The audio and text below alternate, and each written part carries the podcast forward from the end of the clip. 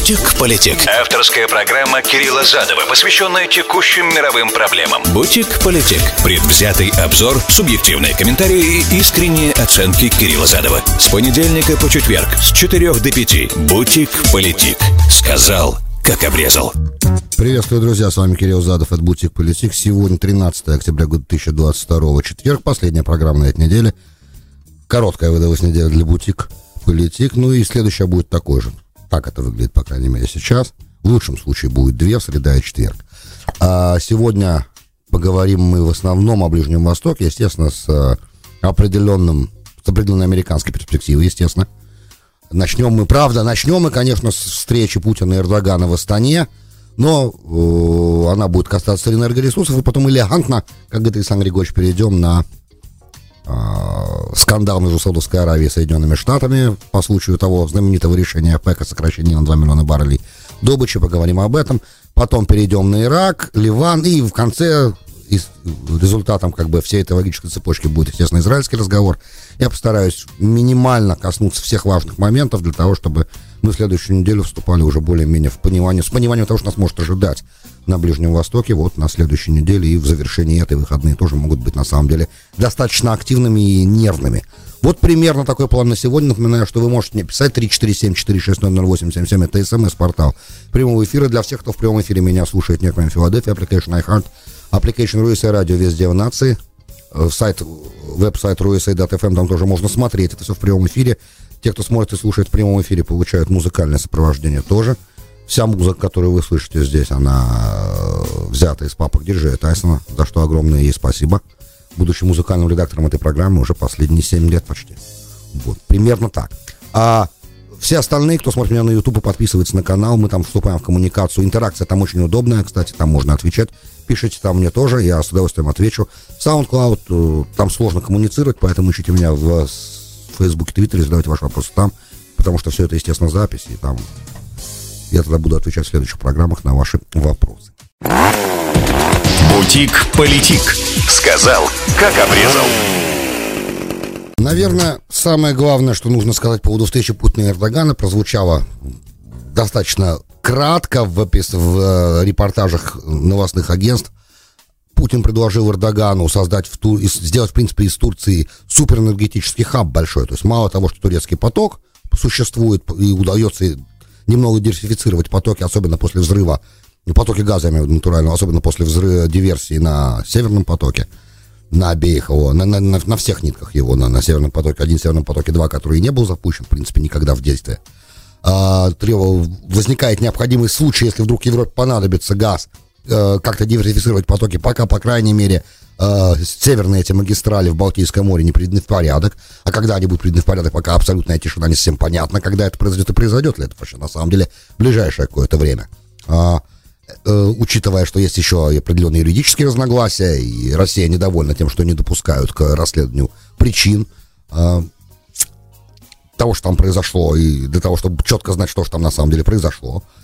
Потому что, да, как известно, в расследовании самое главное не выйти на самих себя, вот, и поэтому очень осторожные расследования, которые Даня там все, все остальные ребята там ведут, они, конечно, замечательные, эти расследования, но хотелось бы, чтобы с другой стороны тоже на это дело посмотрели.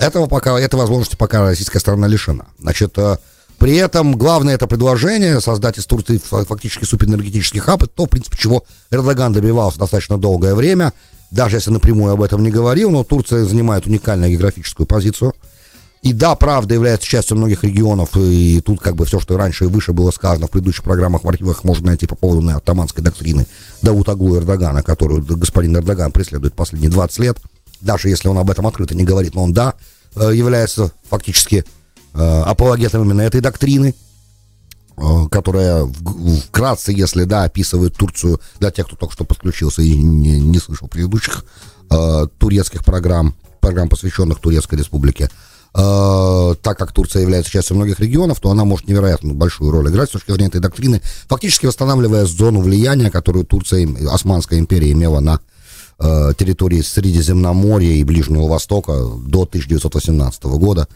до ее поражения в Первой мировой войне. И э, это там и soft power, и hard power объединяются все вместе, потому что Турция является частью многих регионов, например, Кавказского региона, например, Европы, например, Ближнего Востока, например, э, Средней Азии посредством языка, естественно. И даже есть российские регионы, которые, в принципе, говорят на турецком языке, по-турецки. Это тоже очень важно, потому как распространение культуры, да, такая пантуркистская модель, грубо, но значительно более все это серьезно обосновывается в Эм, э, статье Давид Давутаглу, который был когда-то, по-моему, премьер-министром, от этого министра иностранных дел, от этого был зав кафедры Бекенского университета в Турции, в Стамбуле, частный университет большой, крупный. И э, там он сформулировал эти принципы новой атаманской доктрины в, в статье, которую я читал. Она называлась, в переводе, она называлась Deep Strategy, да, глубокая стратегия. И там вот он объясняет принципы этой атаманской доктрины. Она работает. Ну, опять же, там еще была доктрина Zero problem with neighbors, да, ноль проблем с соседями. Потом она поменялась, но проблемы были фактически со всеми соседями Урдагана. Сейчас курс как бы опять вернулся в материнское лоно, да, то есть как в принципе должно быть.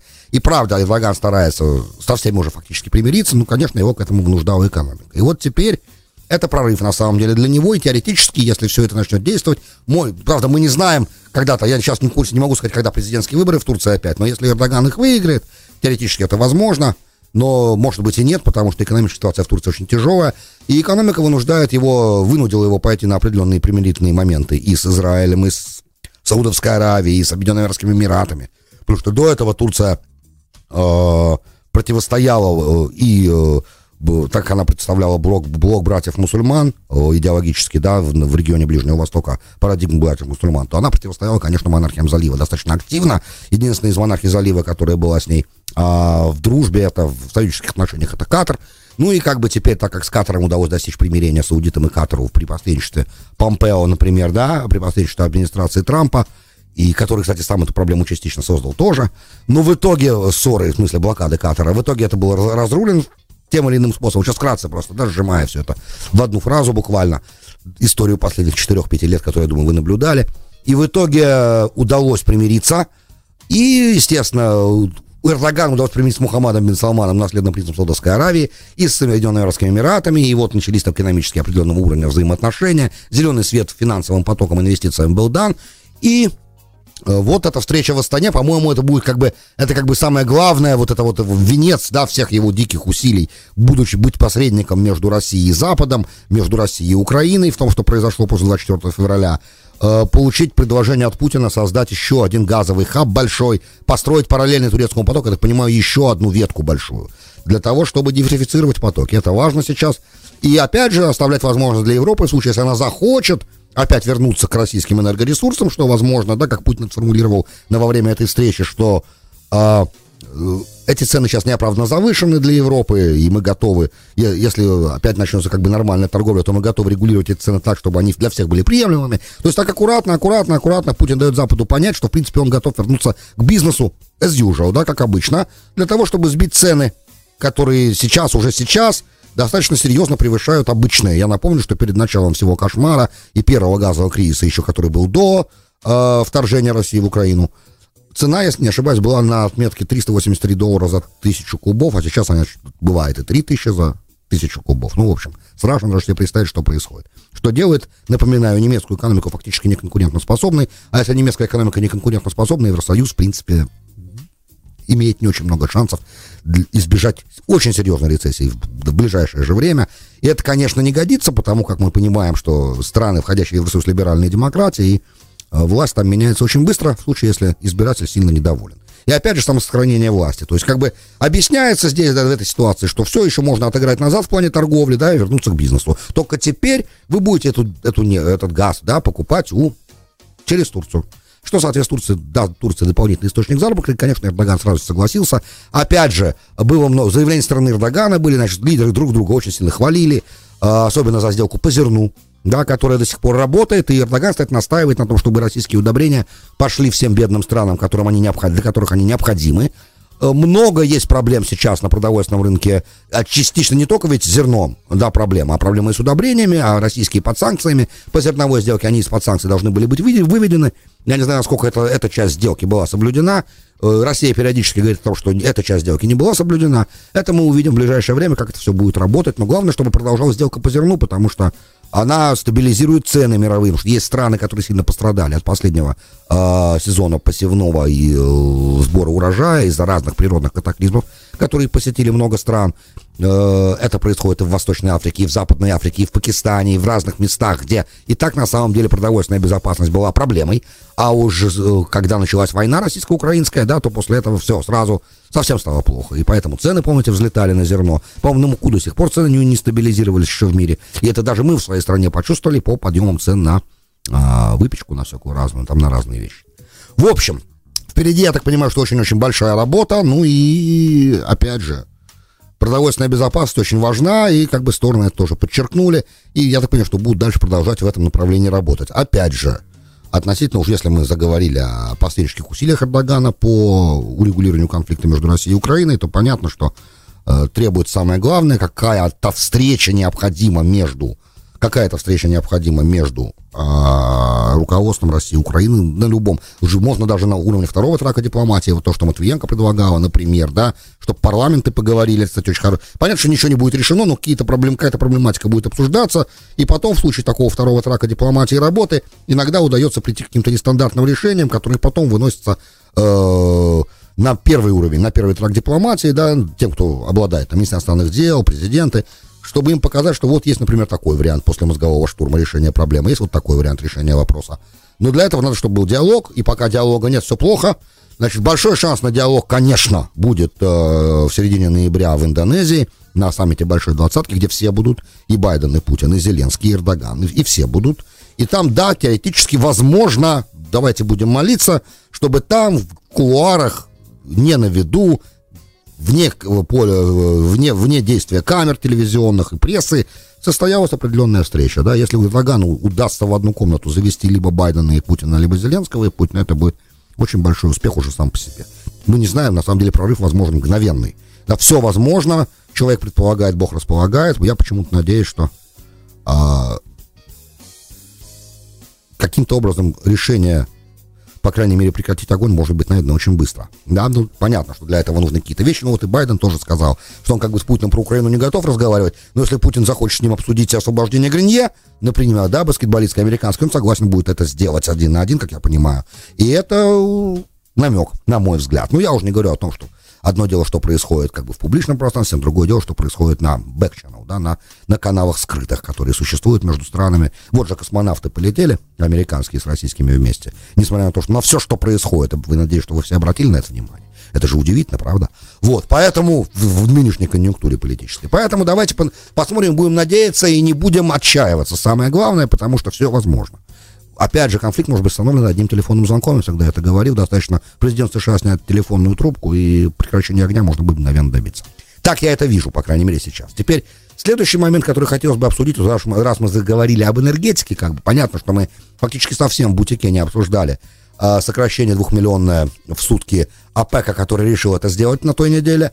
И это прям бомбическое было действие. И вот не можем мы, естественно, успокоиться. Выступает наш э, Джон Керби, который сейчас пресс-секретарь э, Совета по национальной безопасности, который возглавляется Джейком Салливаном, который помощник по нас безопасности. Дядечка с очень холодным взглядом, на самом деле, интеллектуально невероятно развитый. Слушать его, на самом деле, доставляет удовольствие, это правда. Но я не могу сказать, что он прям такой ангел добра. Ну, ему и не надо, да, он помощник по безопасности. Разные люди занимали эту позицию раньше. И Киссинджер ее занимал, и э, Бжезинский ее занимал. Серьезная позиция. Как бы ухо президента всегда в распоряжении помощника по безопасности. У Трампа был, на мой взгляд, самый гениальный помощник по безопасности, пока он его не уволил, э, Макмастер. Великий человек, гениальный просто дядька. Но не сложилось, потому что не все президенты могут слышать «нет», когда им говорит помощник по безопасности. И это, на мой взгляд, огромное упущение, но, опять же, сейчас не, не моя задача как-то комментировать то, что было раньше. Никак не можем мы успокоиться э, с оплюхой, которую нам дали саудиты, и понятно как это так, что это такое? Наш вассал, фактически, как мы воспринимали Саудовскую Аравию.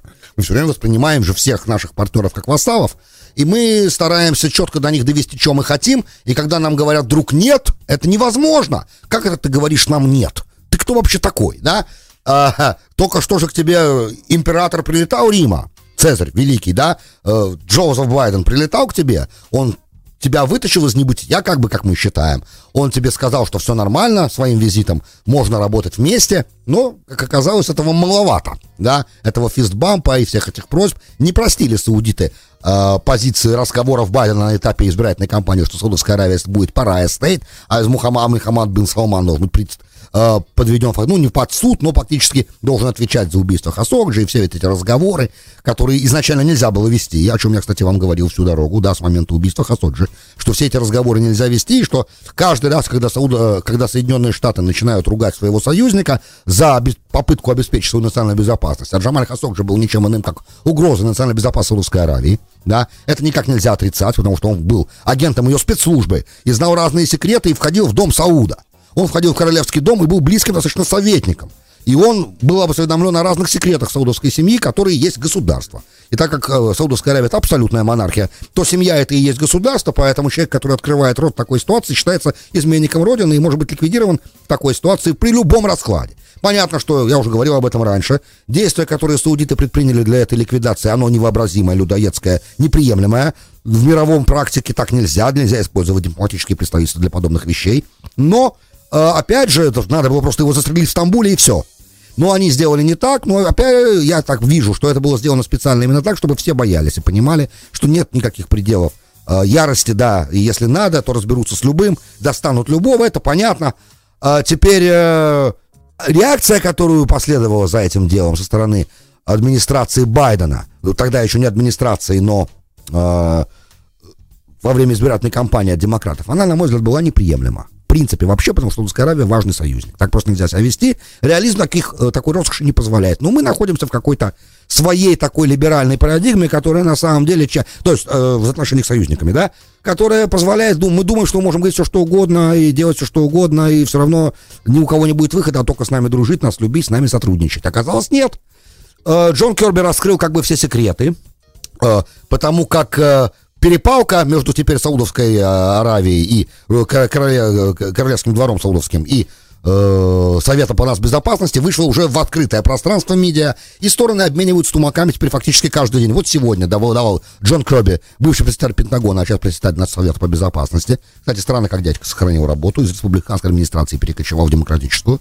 А, в общем, он говорил сегодня о том, что саудиты на самом деле, они с Россией. В этом конфликте они выбрали сторону, и теперь за это им придется отвечать. Что значит, за это им придется отвечать? Мы еще не знаем, говорит господин Керби. Мы оцениваем то, что называется assessment. Мы думаем о том, как предпринять, какие действия предпринять, мы еще пока не решили, но это в процессе. Они за это будут наказаны, грубо говоря. Потому что что? Мы им сказали, ребята, вы ссылались, когда э, в своем решении о сокращении на 2 миллиона баррелей, мы в кулуарах общались в закрытом режиме. Вы говорили, что вы боитесь, что нефтяная цена в ближайшее время рухнет, поэтому принимаем такое решение. Мы показали вам, говорит Керби, все экономические выкладки того, что это неправда. Нет никаких оснований предполагать, говорит Керби, что цена на нефть в ближайшее время рухнет вниз. Американцы, мы показали, типа, типа, саудиты должны же этому верить, правда? Мы же показали. Мы же посчитали, вот же выкладки. Мы считаем так, и раз мы считаем так, мы же лучше понимаем в экономике, говорят, говорит Совет по нацбезопасности, чем какие-то там саудиты, правильно ведь? Ну, в нашем понимании лучше же нас никого нет. Поэтому мы считаем, что этого не произойдет. Ну, мы же так часто не... Мы же никогда не ошибались раньше с нефтяной ценой, с экономикой. Мы же никогда не ошибались. Запад же вообще никогда не ошибается, правильно ведь? Вот. Поэтому, э, и что сейчас нет смысла делать, и давайте подождем месяц, и на следующей встрече ОПЕК тогда вы будете это решать, после ноябрьских выборов. А то, что вы сделали это, а, и мы предупреждали вас, что если вы так поступите, вы поможете России в ее войне против Украины, и поможете России избегать последствия санкций, которые мы на нее наложили. Таким образом, вы соединитесь с Россией. На что саудиты ему ответили, мол, нет, это все происходило до вчерашнего, до сегодняшнего дня, да, до принятия решения. Это на самом деле не так. Это вообще к России не имеет никакого отношения. Мы, да, в своих оценках видим, что с Китаем происходит. Мы, да, в своих оценках понимаем, что сейчас может все, что хочешь произойти с нефтяной ценой. Она может реально грохнуться вниз, потому что рецессия пошла, она очевидна. Вот, э, один расчет, как говорят саудиты. И мы не можем позволить никому, теперь внимание, это важно здесь, ключевая фраза здесь. Мы не можем позволить никому здесь рассказывать нам про то, какие решения нам на уровне ОПЕК Плюс надо предпринимать. Это наше суверенное решение. Мы защищаем свою экономическую безопасность. И мы, а не вы, говорят саудиты американцам, отвечаем за э, стабиль, стабильность нефтяного рынка. Разве не так, спрашивают саудиты? Теоретически да. Именно это с Рузвельтом там об этом договаривался э, Абдалязис бен Сауда, основатель Саудовской Аравии нынешнего королевства, с Рузвельтом когда-то там, они там встречались на борту корабля. Вот когда этот договор о том, что Америка обеспечивает зонтик безопасности, а саудиты обеспечивают дешевые углеводороды. Сегодня понять дешевые углеводороды это э, такая химера, но ну, стабильное их поступление на рынке, по крайней мере, да. Такова была сделка, и она, в принципе, соблюдалась. Причем э, американцы и, и, и даже если было надо, готовы были погибать за интерес Саудовского королевства, как это произошло в 91 году, когда надо было поставить э, Саддама на место после его аннексии Кувейта и объявления его 18-й провинции Ирака, простите, 19-й провинции Ирака. Все было и американская военная операция для защиты э, Саудовской Аравии и стран залива была. Поэтому как бы к нам тут таких претензий нет. С другой стороны, мы же не можем им диктовать в понимании Саудовской Аравии, как им надо себя вести. И Россия, типа, здесь ни при чем. Но, опять же, лукавит здесь Саудовская Аравия, конечно, при чем. Но главное это не это. Главное, что надо же поменять администрацию. Это Мухаммад бин Салман. Нынешнее руководство Саудовской Аравии не может простить американской демократической администрации ее позицию. Во-первых, они не могут простить Обаму. Давайте скажем правду. Каирская речь Обамы, они считают до сих пор так, вызвала арабскую весну, которая явилась страшной угрозой для монархии залива, и до сих пор, я думаю, страшным с ней мерещится арабская весна. Потому что де-факто, да, администрация Обамы поддерживала парадигму братьев-мусульман больше, чем она поддерживала своих союзников в салафистском, э, в салафистской парадигме монархии стран залива. Это очевидно, это очевидно.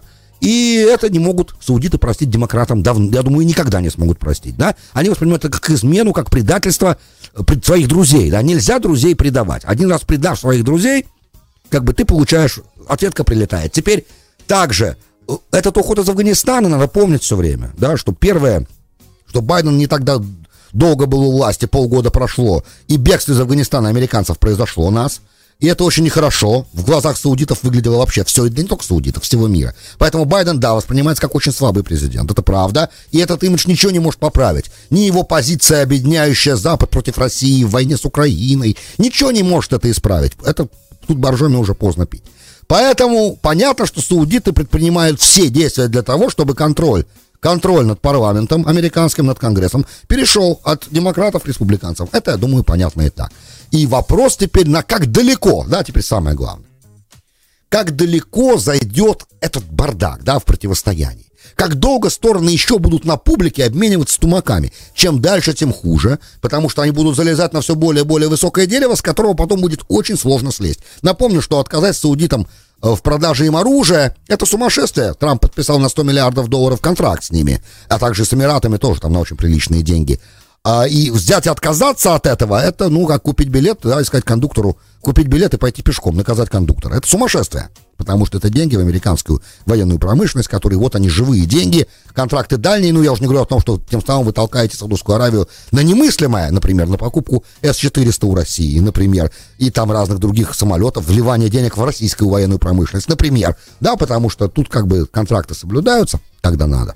Поэтому Опции-то на самом деле у нашей администрации ограничены. А что? А что вы можете сделать, хочется спросить сейчас. Может быть, наконец-то, я все время думаю, жду, когда же? Когда же, наконец-то, именно демократическая администрация меня больше в данном случае волнует. Когда же демократическая администрация придет к пониманию того, что Америка это не все. Есть другие страны, у них есть другие интересы, и надо их обязательно учитывать.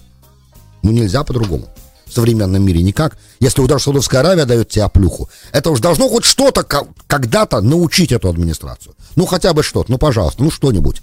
Очень бы хотелось на это надеяться, но пока что-то... А-а. Бутик-политик. Сказал, как обрезал. Добро пожаловать в Бутик Политик, часть вторая. С вами Кирилл Задов. 13 октября, год 2022 четверг обещал Ирак и попытаться Израиль тоже в это дело уместить. Немножко времени есть, давайте попробуем.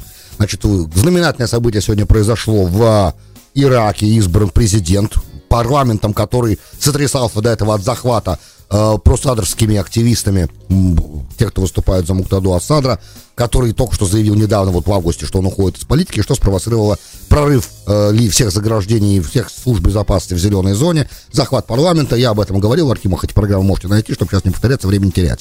В общем, что спровоцировало дикого уровня политический кризис. Но в итоге все э, депутаты парламента год, через год почти после выборов до сих пор нет ни правительства постоянного, ни президента не было. Год бардак продолжался, как и после прошлых выборов, кстати, то же самое.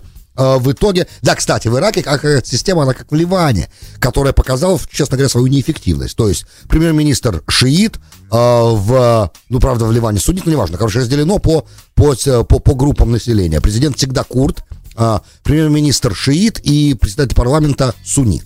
Так, так, так, такое, такая договоренность есть, и э, она помогает, естественно, коррупции подпитываться, что в Ливане, что в Ираке тоже. Эта система не работает. Государство должно быть государством всех граждан, без квот всяких разных. Они думают, что они могут что-то сделать с такой системой. На самом деле всегда работает. В итоге срабатывает против народа обычно такая система. Но обо всем по порядку. Значит, новый президент Курт, которого выбрали, он, э, зовут его Абдул Латиф Рашид. Э, пожилой дядечка достаточно. Функция президента церемониальной. Главное не президент.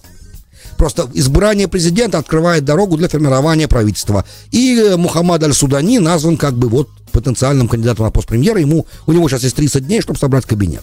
Значит, после того, как в отставку ушли все депутаты от Садрской партии, Садрского движения, которое более выступает за суверенный Ирак, с минимальным иранским влиянием, надо понимать, что так как все-таки в Ираке 66% населения шииты, иранское влияние, без сомнения, наиболее сильное – но есть огромное количество политиков и духовных лидеров Ирака, шиитских, которые выступают против иранского влияния, потому что еще существует помимо шиитского сопротивления, которое объединяет всех шиитов э, Ближнего Востока, как бы одной, одной идеей, что если бы не Иран, то нас бы всех вырезали. Ну, я сейчас утрирую, конечно. Ну, в принципе, вот идея это, да, Иран это есть центр шиитского сопротивления, Суннитов все-таки 80% в регионе, а, а суннитов 20%. Наоборот, суннитов 80% в регионе, а шиитов 20%. Поэтому понятно, что меньшинство, оно себя чувствует всегда в опасности. И разные гражданские войны в регионе показывали, что да, теоретически в любой момент может перейти в конфессиональную резню, как, например, Ливанская гражданская война с 75 по 90 да, 15-летняя.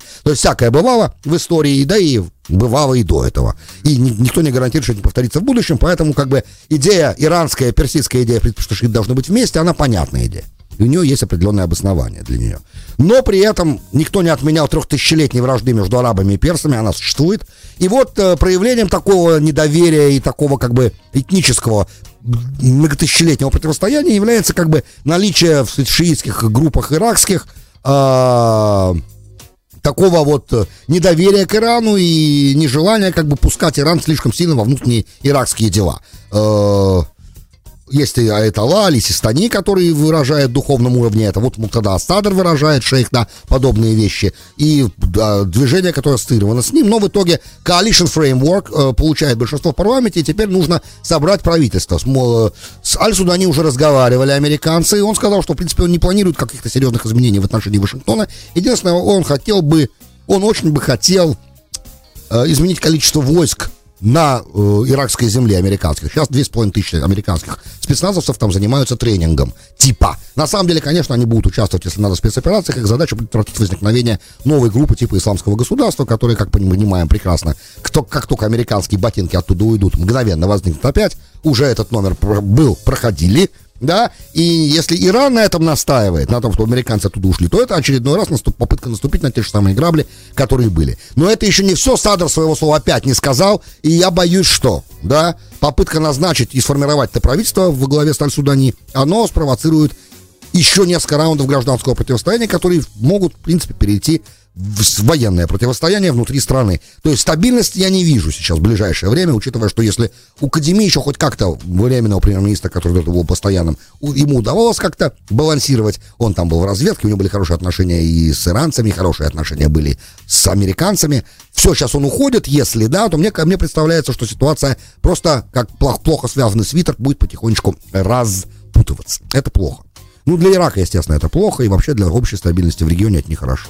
Теперь а, относительно израильской ситуации. Два слова буквально.